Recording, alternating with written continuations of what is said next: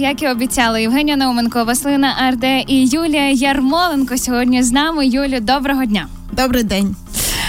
Вітаємо вас, раді бачити знову в студії Радіо Львівська хвиля з новою книжкою, яку ми тримаємо в руках без маячні про перші місячні. І перше, що е, на що натрапила на ефемізми, такі е, і різні слова, якими ми можемо заміняти. Ну слухайте, кривава мерія, покусали дракони, червоне море вийшло з берегів, місячний звіт. Е, бак протік. Отак, от ще боже, пригоди в трусах.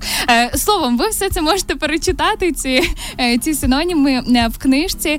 І розкажіть, будь ласка, чому ем, ця тема досі актуальна, і для неї треба е, писати аж книжки, незважаючи на те, що зараз величезне різноманіття ютуб-роликів, текстових варіантів, де дівчата можуть це знайти. Чому ви відчули потребу саме створити книжку? Така потреба з'явилася кілька років. В Україні не було книжок про місячні українською мовою. Е, потім пройшов трошки час, і такі книжки з'явилися. Але це були перекладені з англійської, німецької, французької, і вони були трішки далекі від наших реалій тому що е, в нашій країні все відбувалося трішки інакше ніж в ті в тому ж США. Наприклад, е, прокладки стали доступними наприкінці 90-х років чи на початку 2000-х. Е, і ця тема у нас набагато є табуйованішою ніж, наприклад, в Європі чи у США. І мені хотілося написати книжку саме про перші місячні, тобто не про місячні взагалі, а саме про перші.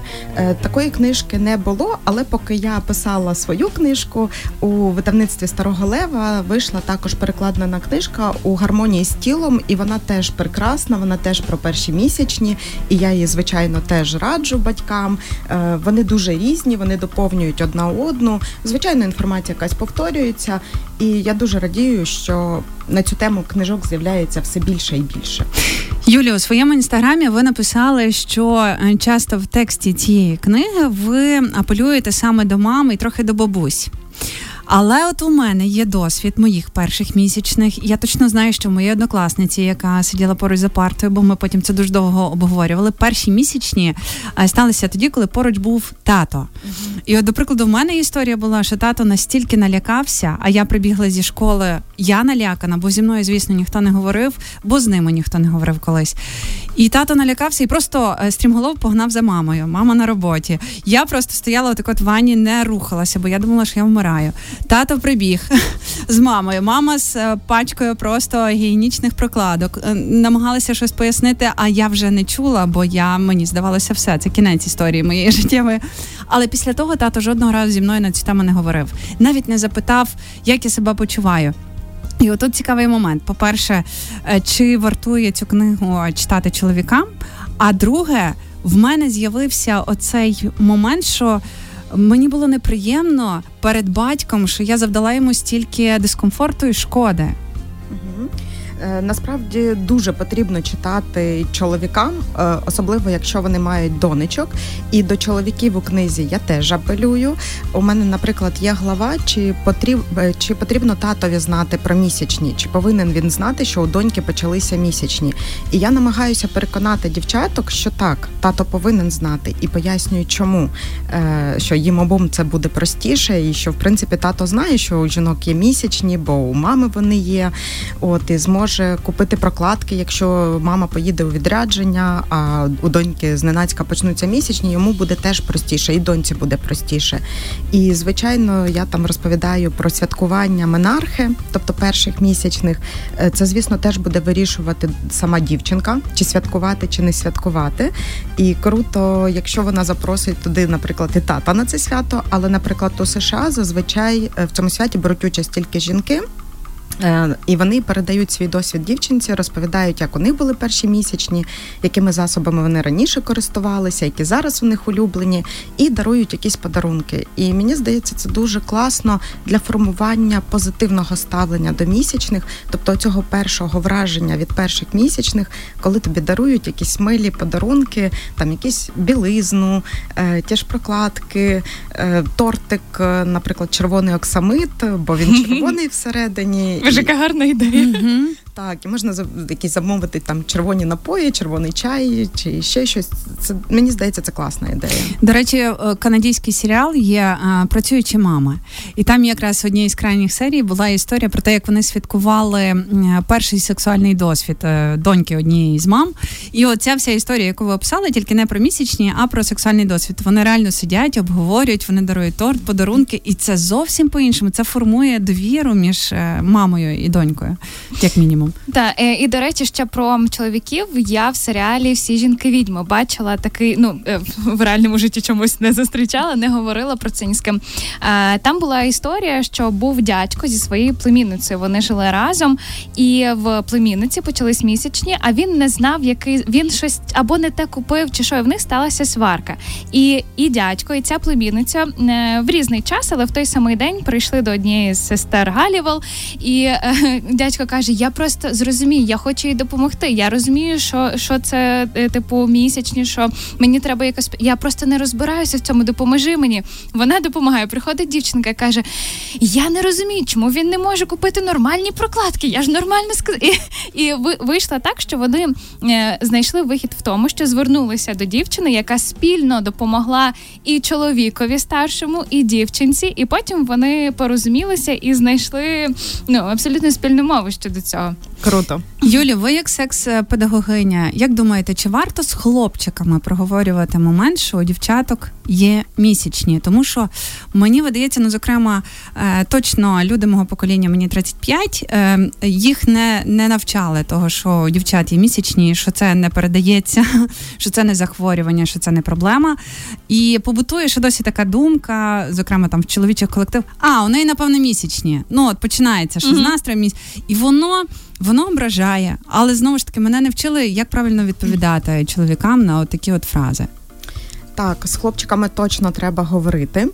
Я вважаю, що про місячні з дітьми, незалежно від статі, треба поговорити е, від 5 до 8 років, тобто той період, коли вони цікавляться, а що таке прокладки, а навіщо потрібні тампони. Вони їх бачать в рекламі, вони бачать їх в супермаркеті, у мами, у сестри. І в них, звісно, виникає ось таке питання. І часто там дорослі, наприклад, відповідають, що прокладки це памперси для тих маленьких собачок, е, які в сумочку поміщаються. Це неправильна відповідь, і все ж таки краще сказати, що це спеціальні засоби гігієни для дівчат-підлітків і для жінок, які вони використовують е, кілька днів на місяць для того, щоб не забруднити білизну. І якщо далі дитина задасть питання, що це за виділення, ну розширити цю тему, пояснити, що це нормально, що це ознака здоров'я дівчини і жінки. Через те, що ми не говоримо з хлопчиками про місячні, виникають такі ситуації, як у мене було в Харкові, коли в шостому класі хлопці почали булити дівчат. Тобто вони дізналися, що у трьох однокласниць уже є місячні, і вони їх обзивали нехорошим словом. І мене запросили до класу, щоб я їм розказала, що таке місячні. І хлопці справді думали, що місячні є тільки у тих дівчат, які вже почали займатися сексом. Тому mm-hmm. вони їх так обзивали цим нехорошим словом, бо вони думали, що ці їхні 11-річні е, однокласниці вже займаються сексом. Тобто з цього почався булінг. Якби вони знали, що місячні і секс це взагалі ніяк не пов'язано по суті, да, то певно б травлі не було, якби ми про це з хлопчиками говорили. А ця історія була от в ці роки? Е, три чи чотири роки тому. Ого! Я щось не дуже розуміюся в тому, наскільки підлітки е, ну, е, доходять до цієї інформації. І теж Я думала, що таких та, таких проблем зараз немає з булінгом. Ого. Юля, а до речі, про вашу книгу Малечі про інтимні речі. Ви дуже класно говорите про те, що цю книгу вартує спочатку прочитати дорослим, перш ніж разом читати із дитиною. Стосовно вашої нової книги, теж така історія. Спочатку мамам вартує прочитати, бо ми щойно погортали і зрозуміли, що ми ще багато чого не знаємо. Зокрема, про ті от е, табуйовані заборони, начебто там те можна, те не можна під час місячних, а виявляється, все можна, якщо воно особисто тобі підходить. То спочатку треба прочитати м- мамі, а потім передати цю інформацію доньці. Ну тут таких прямо обмежень я б не ставила. Звісно, це може читати і донька, але краще, щоб мама прочитала і тато прочитали, щоб вони були в темі.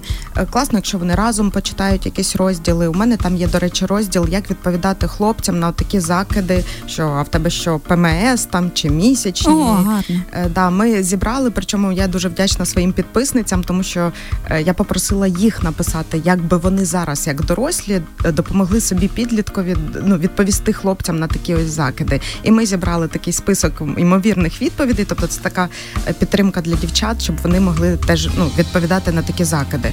От. Я до речі, перепрошую, знайшла цю сторінку. Якщо можна, зацитую кілька ем, відповідь е, хлопцеві. Та розумію, що тобі простіше висміяти те, що не знаєш, але можливо варто було б почитати якісь книжки про фізіологію. Вау! Клас! Е, цікаво, з твоєї мами теж сміялися в школі через місячні.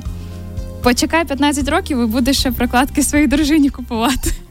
Wow. Ну і ще, і ще, і ще низка відповідей, дуже корисних. Цікаво, цікаво. Юлія Ярмоленко у нашій студії, авторка е, бестселерів. Це вже точно ну малечі про інтимні речі це 100%, тому що е, я вам вже попереднього інтерв'ю зізнавалася, що якщо б не ця книга, я не знаю, якби ми яку ми взагалі спілкувалися зі своєю вже тепер п'ятирічною донькою про е, секс і про загалом інтимні зони і кордони. Це важливо. А зараз вже про, про місячні наступна книга. Як на вашу думку, чого бракує у цій книзі? Що ви не розкрили до кінця? Ну от, е, покритикуйте себе трошки. Е, насправді дуже багато, і було таке, що книга вже готувалася до друку. А я писала видавництву, що давайте я ще допишу оцю главу, а ось оцю, а ми ще не розповіли ось це. І вони такі, Юля, зупинися, ми ніколи не видамо цю книжку, якщо ти будеш ще про це писати. Я не написала главу і дуже шкодую. Може, ми в другому виданні додамо, е, як відрізнити місячні від кровотечі. Oh. Е, нас, Важливо. Е, ця інформ... Я думала, я просто забула, але, наприклад, у книзі гар... Е, у гармонії з твоїм тілом ця інформація є, і це круто. Я б додала ще. Ще якісь міфи, тобто розвіяла б їх, е, тому що їх дуже багато, не всі я написала. Ну я думаю, що якщо буде друге видання, я удосконалю цю книжку. Але ми вам точно дуже дякуємо, що ви створили цю книгу із вашими підписницями, в тому числі, тому що вона ще більше стає ближчою до кожної з нас. Бо ну ми ми всі плюс-мінус стикаємося з тими чи іншими історіями і про перші місячні їхні спогади, і про те, що зараз відбувається у наших життях, і про те, як соціум, зокрема чоловічі до цього ставиться. І воно дуже близько, і воно просто жива мова у книзі безмечні про перші місячні. А ще е, цікаво на чиї знання, на які роботи, можливо, до яких експертів, експерток ви зверталися під час підготовки е, матеріалу для книжки. Е, у мене є три рецензентки. Е, я не могла не звернутися до них. Е, ну, перше, це гінекологиня Наталя Просол. Вона дуже молода, вона з Харкова, і зараз вона теж моя гінекологиня. Я до неї звертаюся. Вона доказова, дуже крута. Перш ніж взяти рецензенткою, я сходила до неї на огляд перевірила, що все добре, що вона мега крута, і я попросила її вичитати, тому що вона є лікарка, і ну щоб я не наробила якихось помилок. Е, далі я у мене у нас була підліткова психологиня е, Катерина. Так, забула. Катерина. Катерина. Катерина, ми і так запам'ятаємо. Катерина Гольцман. Е, вона теж дуже крута. Вона читала, вона вона дуже засмутилася, що їй нічого поправити. Але я все одно вдячна Катерині за роботу. Тож круто, що нічого правити. Е, гінекологиня трішки вносила правки. І це е, гендерна експертка Марія Дмитрієва. Вона вичитувала книгу на предмет того, чи не ображаю я жінок і дівчат.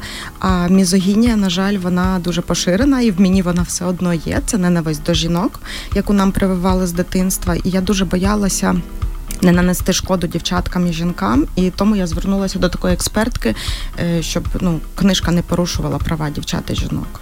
Ще одна з ем, тем, яку хотіла зачепити, е, буквально цих вихідних в сторіс ви постили, що одна жінка е, зробила на ем, з вашої книжки свою або взяла матеріал, скомпілювала ще з іншою книжкою, видала це під своїм ім'ям, і словом, це жорстке порушення авторських прав.